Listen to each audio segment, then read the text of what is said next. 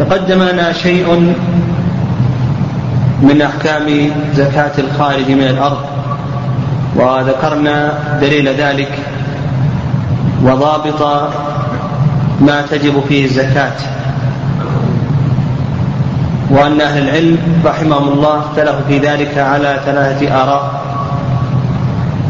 فقال بعضهم تجب في كل ثمر في كل ثمر وحب تجب في الحبوب وفي الثمار التي تكال وتدخر كما هو مذهب الإمام أحمد رحمه الله.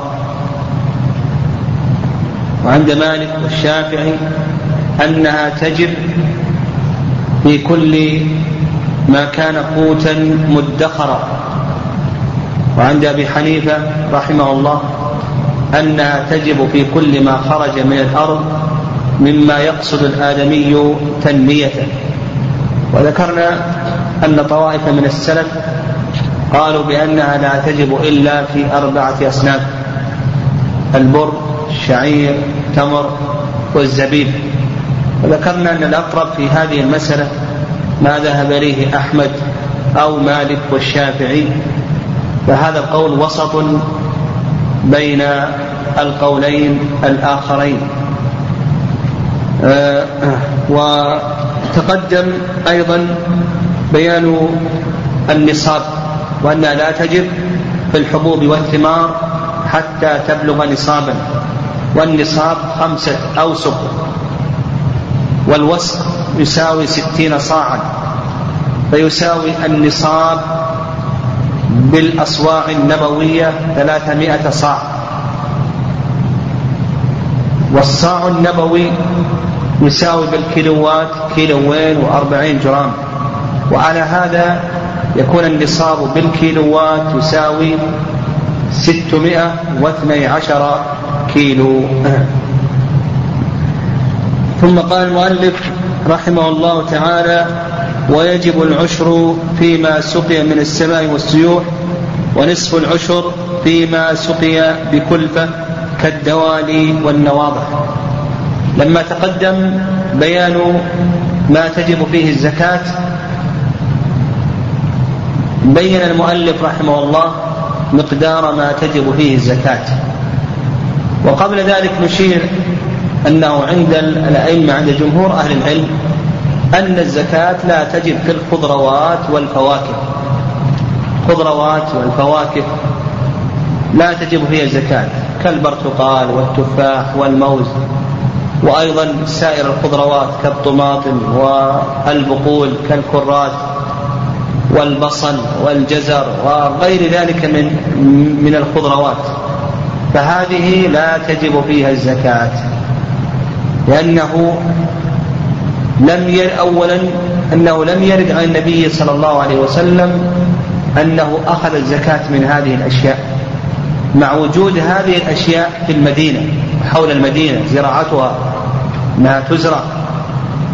ومع ذلك لم يرد عن النبي صلى الله عليه وسلم أنه أخذ الزكاة من هذه البخول وثانيا قول النبي صلى الله عليه وسلم في حيث أبي سعيد ليس فيما دون خمسة أوسق.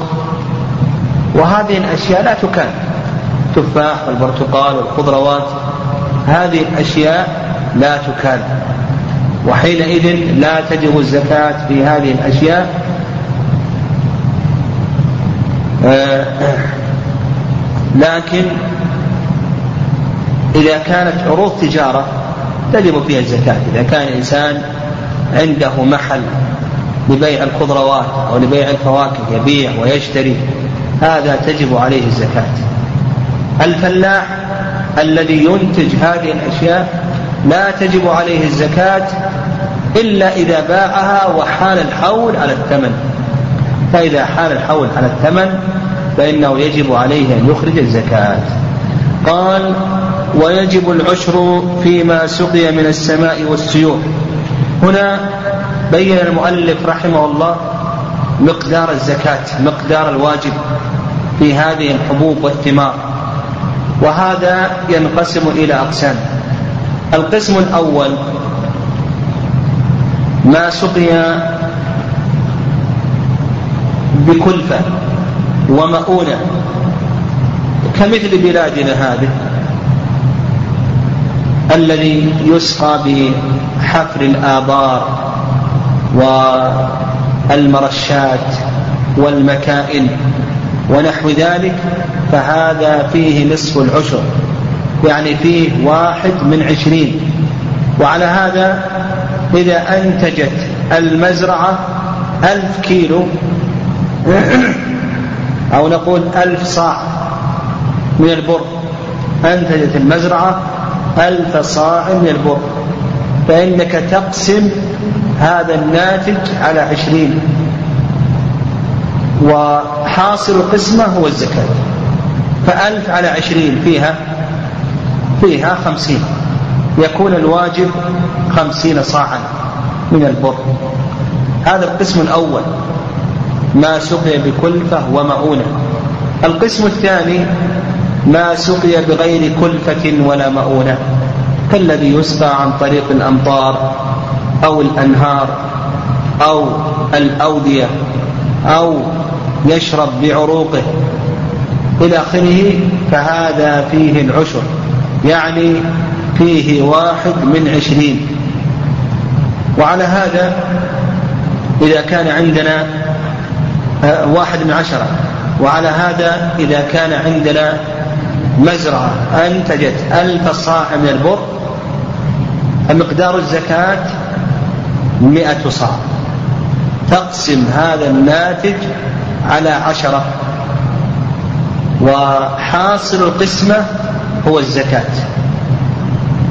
ودليل هذا قول النبي عليه الصلاة والسلام كما في صحيح البخاري فيما سقت العيون أو كان عثريا العشر وفيما سقي بالنضح نصف العشر. فيما سقت العيون أو كان عثريا العشر وفيما سقي بالنضح نصف العشر.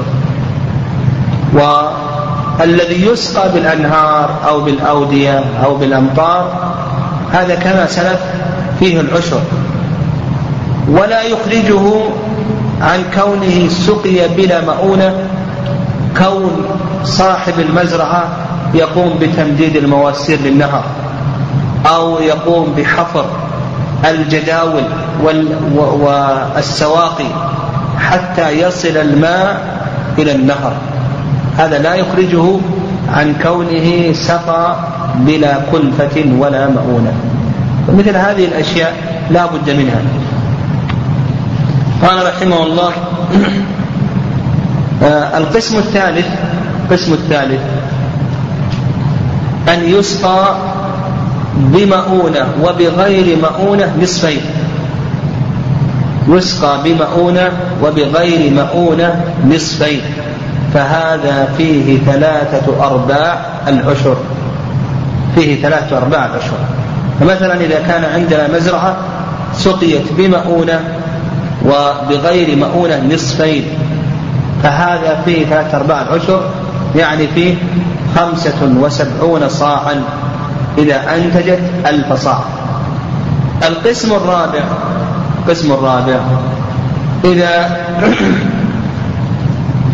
تفاوت يعني سقي بمؤونة وسقي بغير مؤونة لكن لكنه متفاوت. يعني لم يسق بمؤونة وبغير مؤونة على السواء. هذا نصف وهذا نصف. وإنما تفاوت. فقال العلماء رحمهم الله ينظر إلى الأكثر نفعا.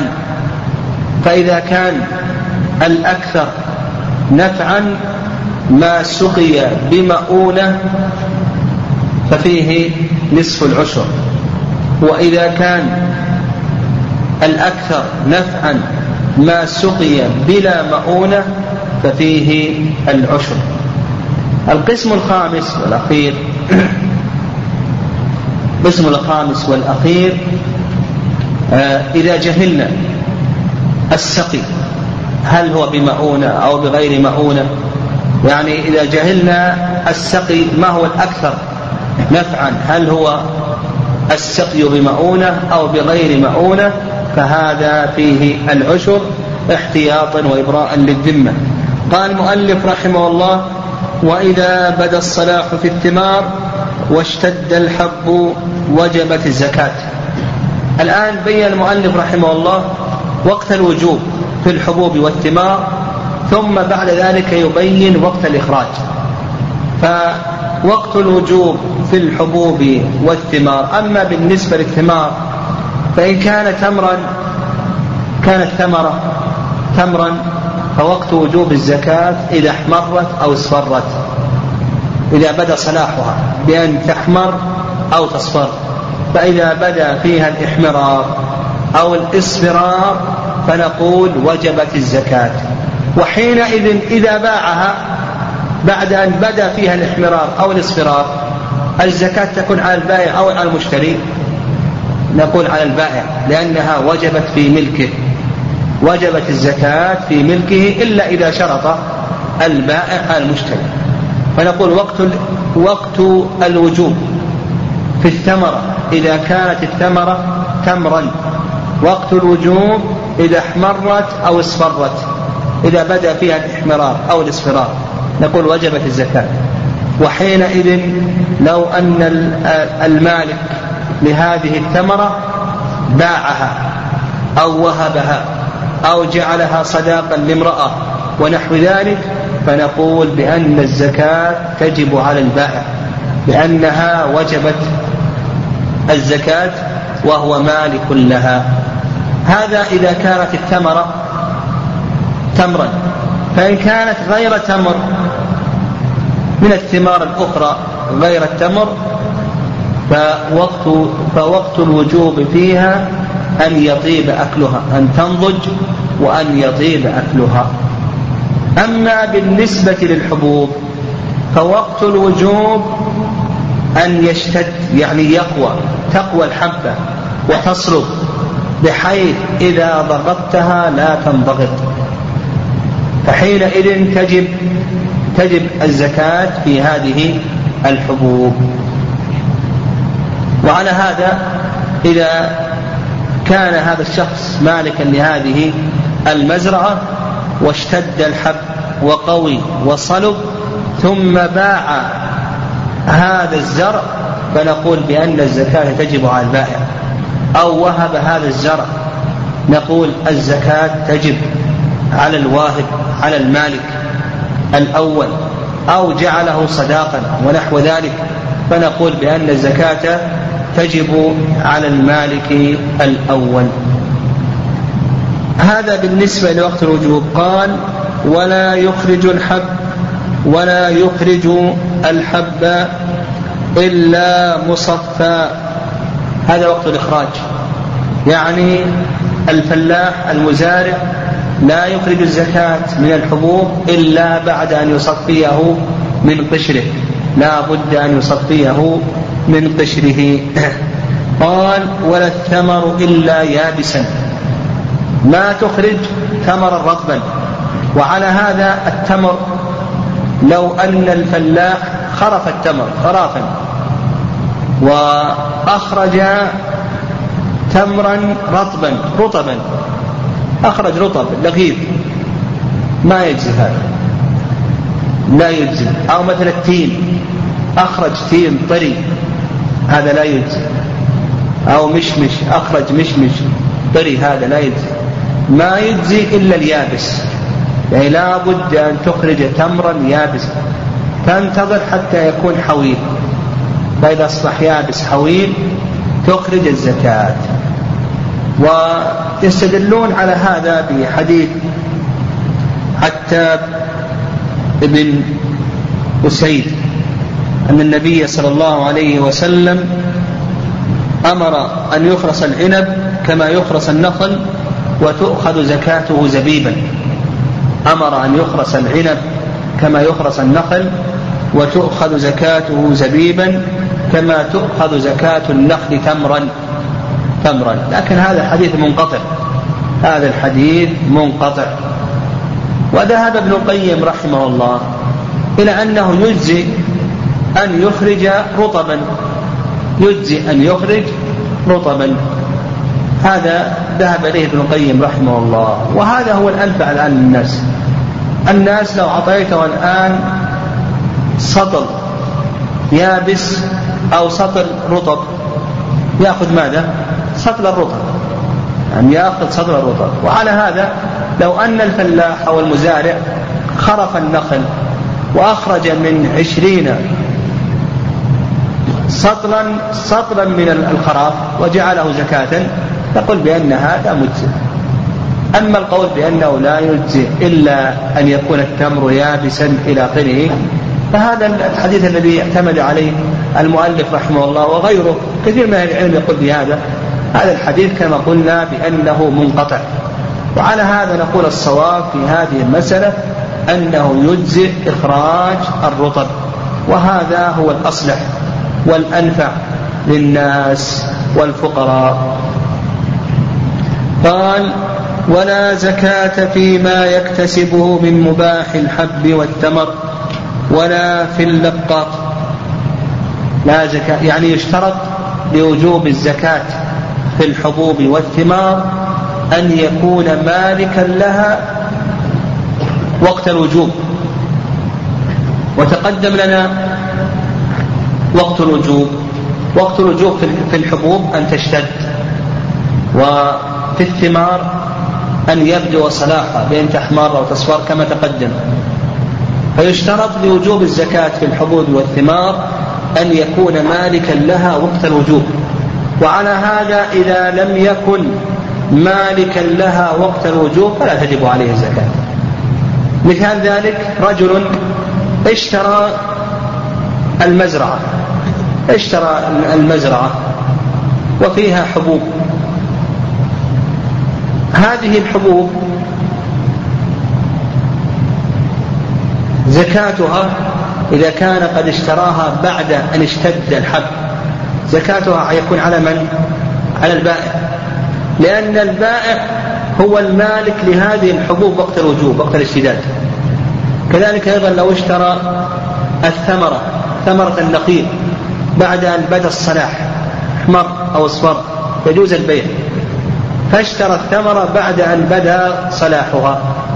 فنقول الزكاة هنا تجب على البائع لأن البائع هو المالك وقت الوجوب.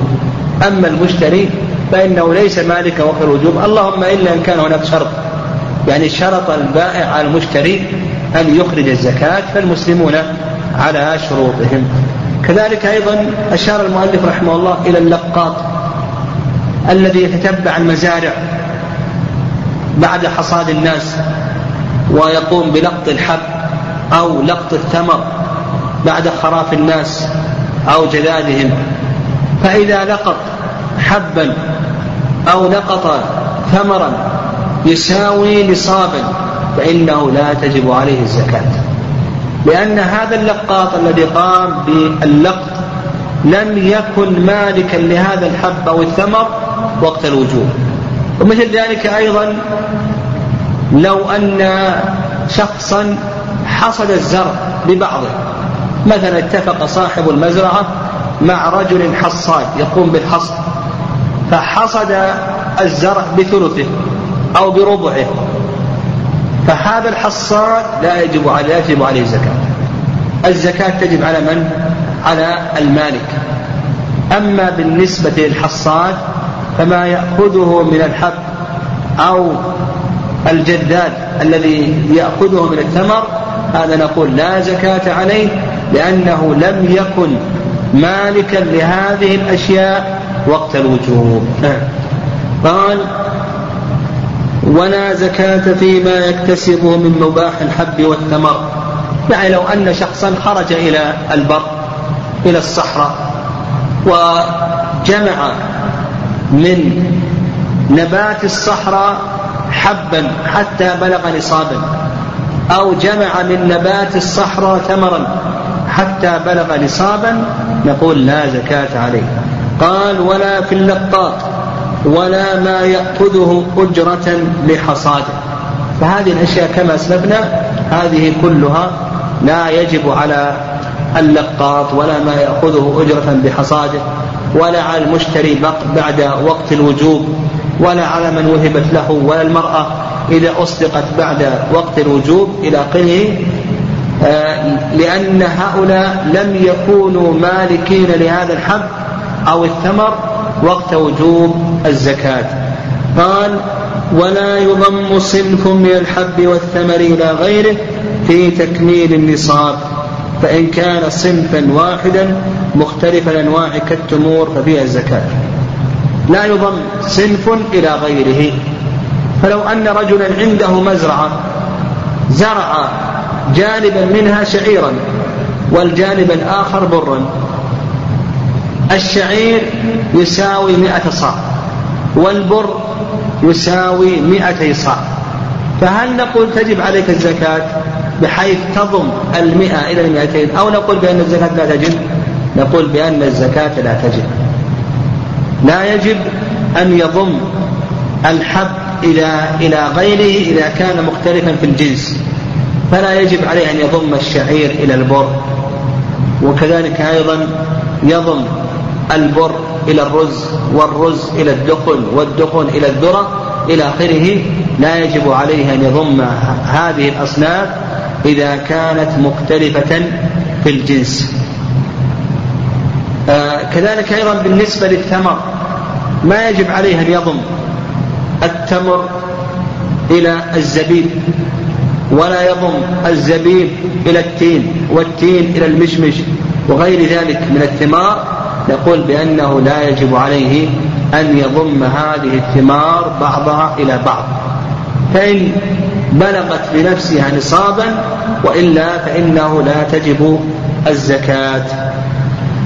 قال فإن كان صنفا واحدا مختلف الأنواع إذا كان جنسا لكن له أنواع فإنه يضم بعض هذه الأنواع إلى بعض. فإذا كان عنده مئة صاع من السكري من تمر السكري. ومئة صاع من تمر البرحي فنقول يضم الأنواع بعضها إلى بعض. فيضم السكري إلى البرحي فيكمل عنده النصاب. أيضا مثل ذلك أيضا في الحبوب. إذا كان الجنس مختلف الأنواع مثل البر. البر تحته أنواع. الحنطة والقيمي ومعية إلى آخره. فإذا كان عنده من الحنطة مئة صاع وعنده من القيمي مئة صاع فإنه يضم هذه المئة إلى المئتين في تكميل النصاب. فالأنواع تضم أما بالنسبة للأجناس فإنها لا تضم. قال رحمه الله تعالى ويخرج من كل نوع زكاة. وإن أخرج جيدا على الرديء جاز وله أجره يخرج من كل نوع زكاة. وعلى هذا إذا كان عنده سكري وبرحي وشقر أنواع مختلفة. السكري يخرج زكاة سكري والبرحي يخرج زكاة برحي والشجر يخرج زكاة شجر إلى آخره. مثل أيضا في الحبوب الحنطة يخرج زكاة حنطة. والقيمي يخرج زكاة القيمي ومعيه يخرج زكاة معيه إلى آخره. فيخرج الزكاة من كل نوع.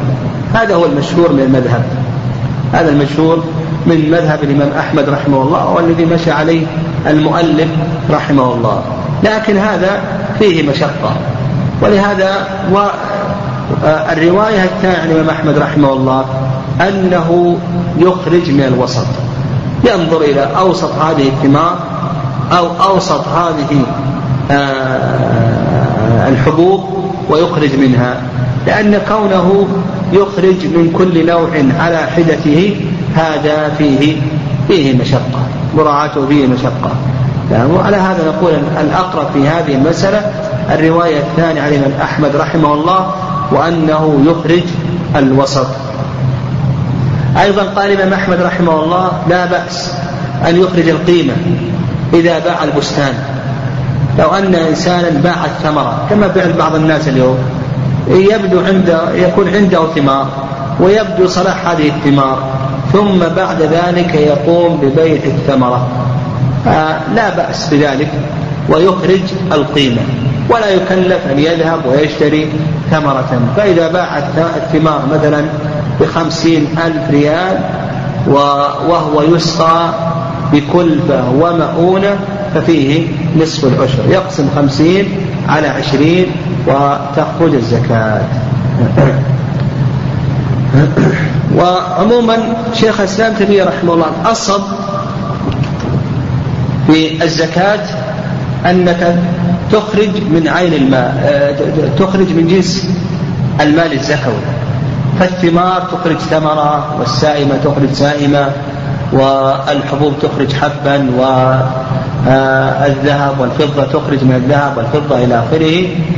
وعند شيخ الإسلام تيمية رحمه الله أنه لا بأس أن تخرج القيمة عند المصلحة. إذا كان هناك مصلحة فلا بأس أن تخرج القيمة. وذكرنا الرواية ما ورد عن الإمام أحمد رحمه الله أنه إذا باع المزرعة فلا بأس أن يخرج من القيمة. قال وإن أخرج جيدا عن الرديء جاز وله أجره. لو أن إنسانا تبرع وأخرج عن الرديء جيدا هذا جاز وله الأجر أجر الزيادة. فمثلا إذا كان عنده سكري وعنده شقر فأخرج عن الزكاة كلها من السكري فنقول بأن هذا جيد وله الأجر على ذلك. لأنه زيادة خير. قال النوع الثاني المعدن فمن استخرج من معدن نصابا من الذهب أو الفضة أو ما قيمته نصابا من الجواهر أو الكحل والصفر والحديد أو غيره فعليه الزكاة. هذا المشهور من المذهب من مذهب الإمام أحمد رحمه الله تعالى وبه قال من مالك أن الزكاة تجب في المعدن. والمعدن على المشهور من المذهب لا يخلو من أمرين الأمر الأول أن يكون ذهبا أو فضة. فإن كان ذهبا أو فضة فتجب عليه الزكاة إذا أخرج نصاب ذهب أو فضة. تقدم لنا أن نصاب الذهب يساوي بالغرامات خمسة وثمانين غراما. فإذا أخرج من المعدن من الذهب خمسة وثمانين غراما وجبت عليه الزكاة. الفضة نصابها خمسمائة وخمسة وخمسة وتسعون غراما. فإذا أخرج من معدن الفضة خمسمائة وخمسة وتسعين غراما وجبت عليه الزكاة. هذا القسم الأول أن الزكاة إذا كان المعدن ذهبا أو فضة فإذا أخرج نصاب ذهب أو نصاب فضة وجبت عليه الزكاة. القسم الثاني أن يكون غير ذهب ولا فضة كالكحول والحديد والرصاص والنحاس إلى آخره. فهذا إذا أخرج قيمة نصاب ذهب أو قيمة نصاب فضة. فإذا أخرج من الحديد ما قيمته نصاب ذهب أو نصاب فضة. وينظر الأحظ للفقراء. والأحظ للفقراء اليوم الفضة لأن الفضة نازلة. فإذا أخرج مثلا جمع من الحديد أو من الرصاص أو من النحاس ما قيم ما تساوي قيمته خمسمائة وخمسة وتسعين غراما من الفضة. نقول وجبت عليه تجب في هذا الخارج الزكاة. وخمسمائة وخمسة وتسعين غرام من الفضة. غرام الفضة اليوم يمكن يساوي ريال واحد. وعلى هذا إذا أخرج من الحديد أو من الرصاص أو من النحاس أو من الكحل أو غير ذلك من المعادن ما تساوي قيمته 595 آه، ريال سعودي إذا قلنا بأن غرام الفضة يساوي ريال واحد. نقول وجبت عليه وجبت عليه الزكاة وقدر الزكاة هو ربع العشر. ودليل الوجوب وجوب الزكاة في هذا قول الله عز وجل يا أيها الذين آمنوا أنفقوا من طيبات ما كسبتم ومما أخرجنا لكم من الأرض. فيدخل في قوله سبحانه وتعالى ومما أخرجنا لكم من الأرض المعدن. وعند الشافعي رحمه الله أن الزكاة لا تجب إلا في الذهب والفضة فقط. لا تجب الزكاة إلا في الذهب والفضة. لكن المشهور من المذهب الإمام أحمد رحمه الله أن الزكاة تجب في الذهب والفضة أو في غيرها من الرصاص والنحاس والصفر وغير ذلك.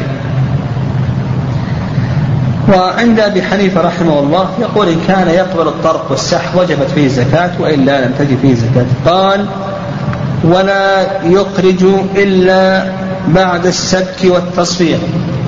كما تقدم في الحب لا يخرج زكاة الحب إلا بعد أن يصفيه من قشره. فكذلك أيضا في المعدن. لا يخرج زكاة المعدن إلا بعد سبكه وتصفيته. قال ولا شيء في اللؤلؤ والمرجان والعنبر والسمك. اللؤلؤ والمرجان هذان يستخرجان من البحر. يعني هذان يستخرجان من البحر. فاللؤلؤ الذي يستخرج اللؤلؤ الذي يستخرج من البحر والمرجان وكذلك أيضا العنبر. والسمك هذه لا شيء فيها لأن الأصل براءة الذمة وهذه ليست خارجة من الأرض فلا تكون داخلة في قول الله عز وجل يا أيها الذين آمنوا أنفقوا من طيبات ما كسبتم ومما أخرجنا لكم من الأرض.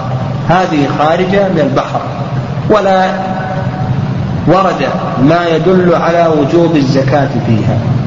فنقول إذا أخرج شيئا من البحر من معادن البحر أو جواهر البحر ونحو ذلك نقول هذا لا زكاة فيه.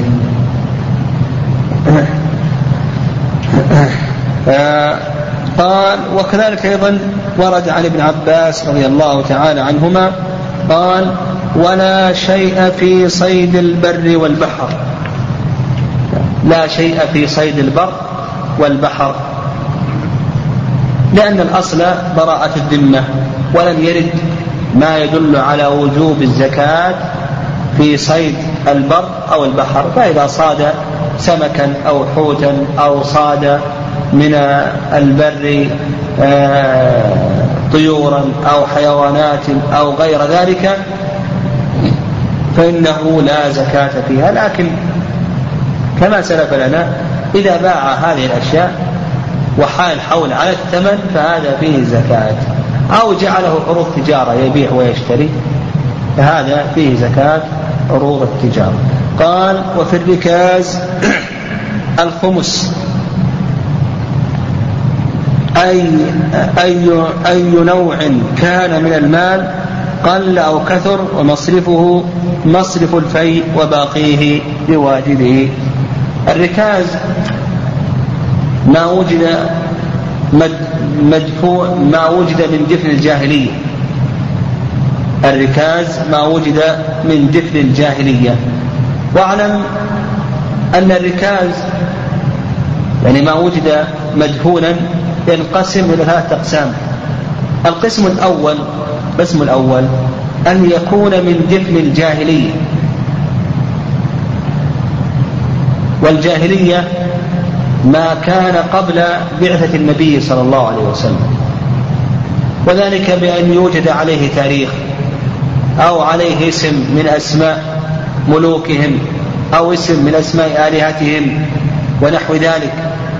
فما وجد من دفن الجاهلية فهذا ركاز فيه الخمس. القسم الثاني ما وجد عليه علامة من علامات المسلمين.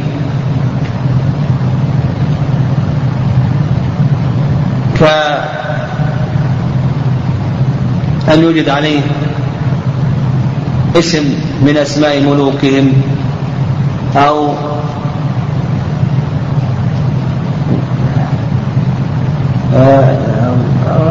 أو غير ذلك من الأشياء كالتاريخ الهجري ونحو ذلك فهذا حكمه حكم اللقطة.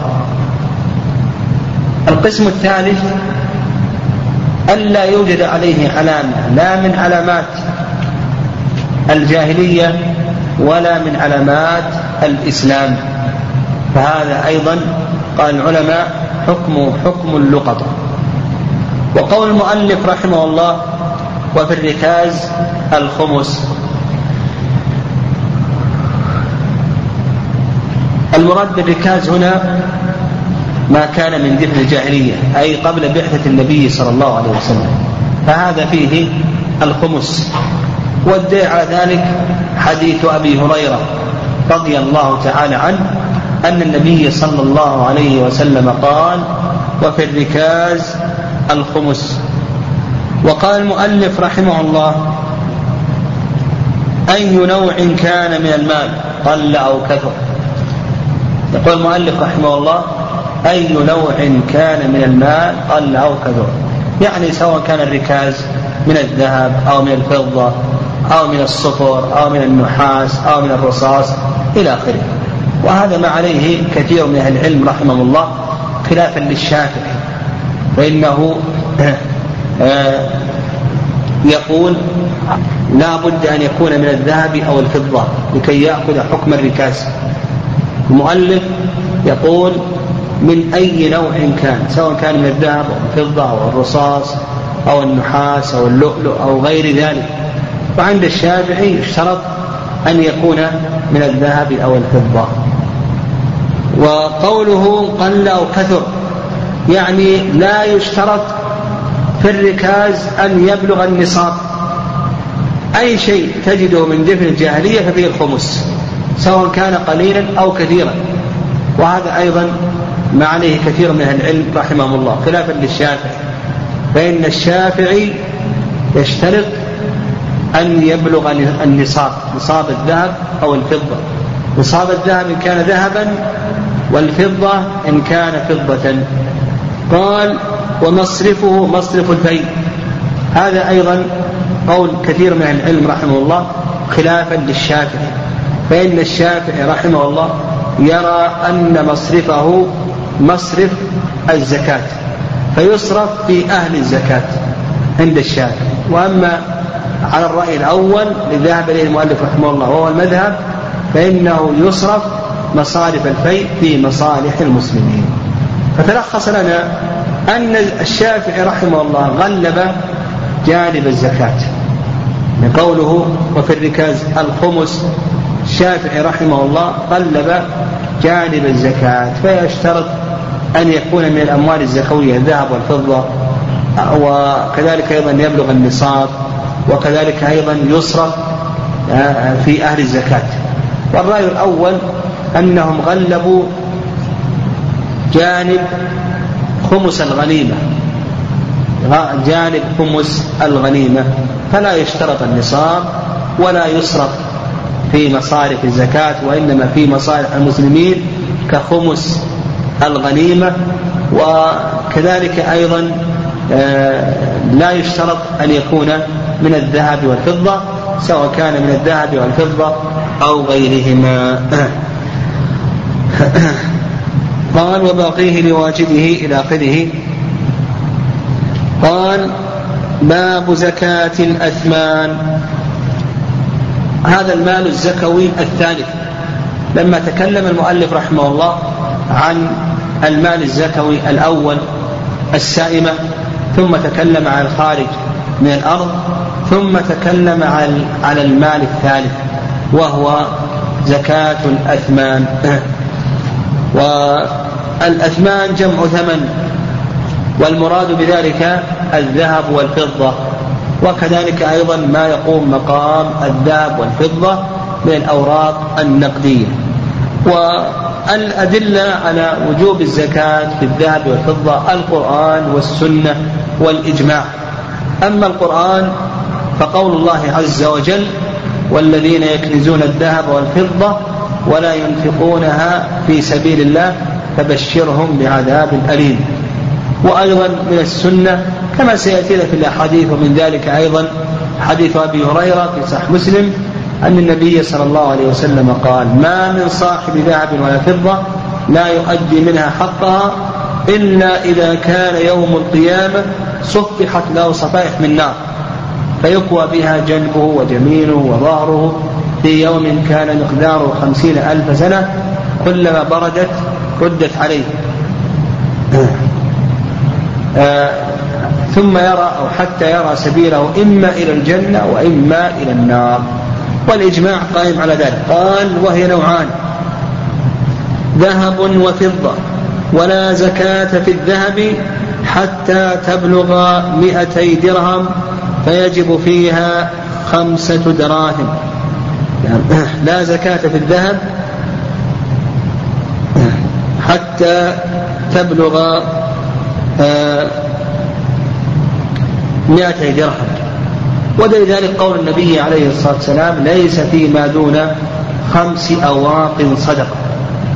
ليس فيما دون خمس أواق صدقة. والأوقية تساوي أربعين درهما. الأوقية تساوي أربعين درهما. فخمسة في أربعين يساوي مئتي درهم. وأيضا حديث علي رضي الله تعالى عنه الذي أخرجه الإمام أحمد وأبو داود والترمذي والنسائي وصححه الحاكم أن النبي صلى الله عليه وسلم قال فإذا كان عندك مئة درهم آه، نعم آه، آه، قول النبي عليه الصلاة والسلام ولا شيء ولا شيء عليك أي في الفضة حتى تبلغ مئتي درهم. ولا شيء عليك أي في الفضة حتى تبلغ مئتي درهم. ففيها خمسة دراهم. ثم قال النبي عليه الصلاة والسلام ولا شيء عليك يعني في الذهب حتى تبلغ عشرين مثقالا ففيها نصف مثقال. قال حتى تبلغ مئتي درهم فيجب فيها خمسة خمسة دراهم ولا في الذهب حتى يبلغ عشرين مثقالا فيجب فيها نصف مثقال. وأيضا يعني يعني يجب فيها ربع العشر أولا النصاب في الذهب يساوي عشرين مثقالا. المثقال هذا قدره العلماء رحمهم الله في الزمن السابق بحب الشعير. المثقال قدره العلماء رحمهم الله بحب الشعير. قالوا المثقال يساوي ثنتين وسبعين من حب الشعير مما دق وطال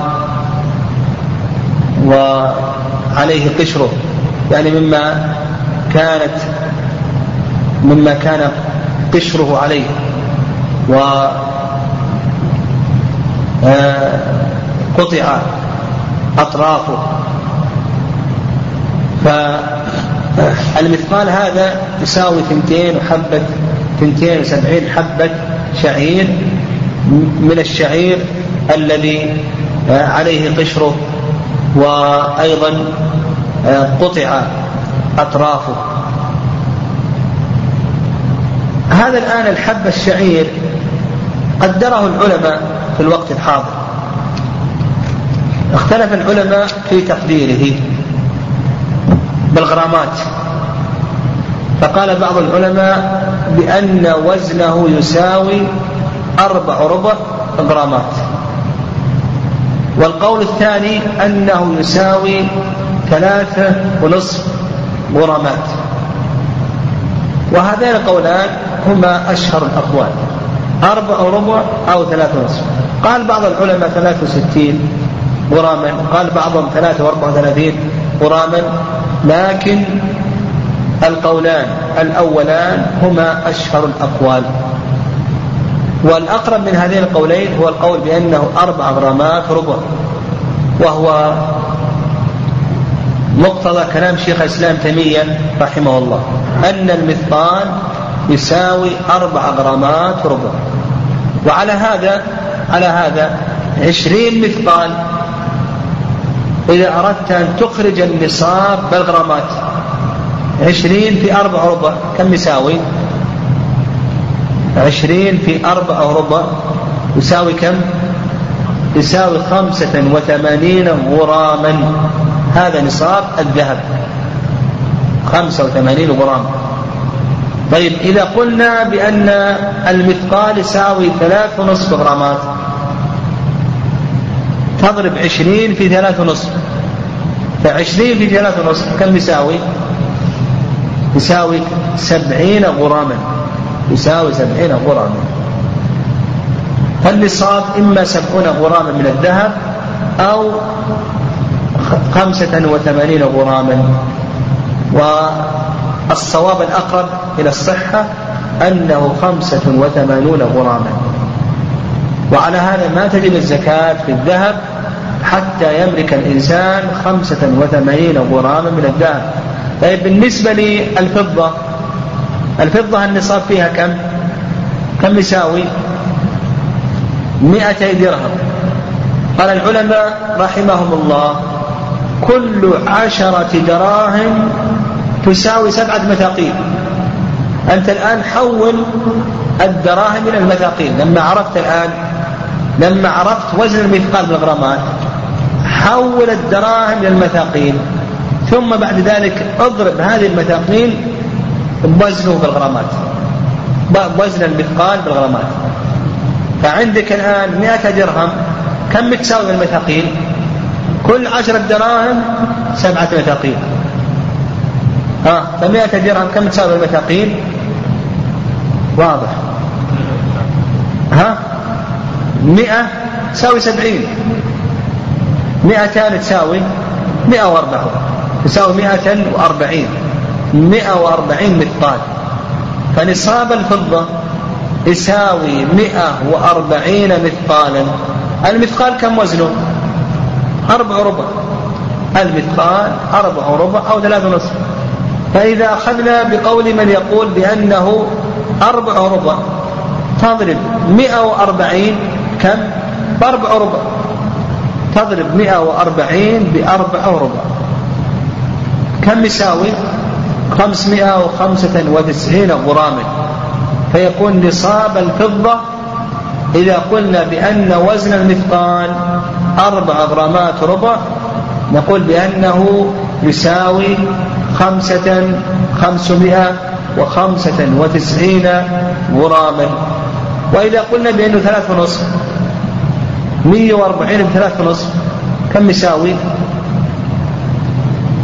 ها؟ كم أربعمائة أربعمائة وتسعين. يساوي أربعمائة وتسعين غراما من الفضة. فتلخص لنا أن النصاب في الذهب يساوي خمسة وثمانين غراما وأن النصاب في الفضة يساوي خمسمائة وخمسة وتسعين غراما. هذا أقرب من القول بأن نصاب الذهب يساوي سبعين غراما وأن نصاب الفضة يساوي أربعمائة وتسعين غراما. آه، طيب. وقال المؤلف رحمه الله ولا زكاة في الذهب حتى تبلغ مئتي درهم فيجب فيها خمسة دراهم ولا في الذهب حتى يبلغ عشرين مثقالا. آه، لحظة. آه. ها؟ كيف؟ لا زكاة في الفضة. حتى تبلغ مائة درهم فيجب فيها خمس دراهم. ولا في الذهب حتى يبلغ عشرين مثقال. هنا قال المؤلف رحمه الله في الفضة حتى تبلغ مائة درهم. وقال في الذهب حتى يبلغ عشرين مثقالا. فاعتبر الفضة بالعدد. ما قال حتى تبلغ الفضة 140 مثقالا. اعتبر الفضة بالعدد. واعتبر الذهب بالوزن. فهل هذا مقصود أو غير مقصود؟ هذه المسألة موضع خلاف بين أهل العلم. هذه المسألة موضع خلاف بين أهل العلم. فجمهور أهل العلم قالوا إن العبرة هو الوزن ولا عبرة بالعدد. فإذا كان عندك وزن عشرين مثقال إذا كان عندك وزن عشرين مثقال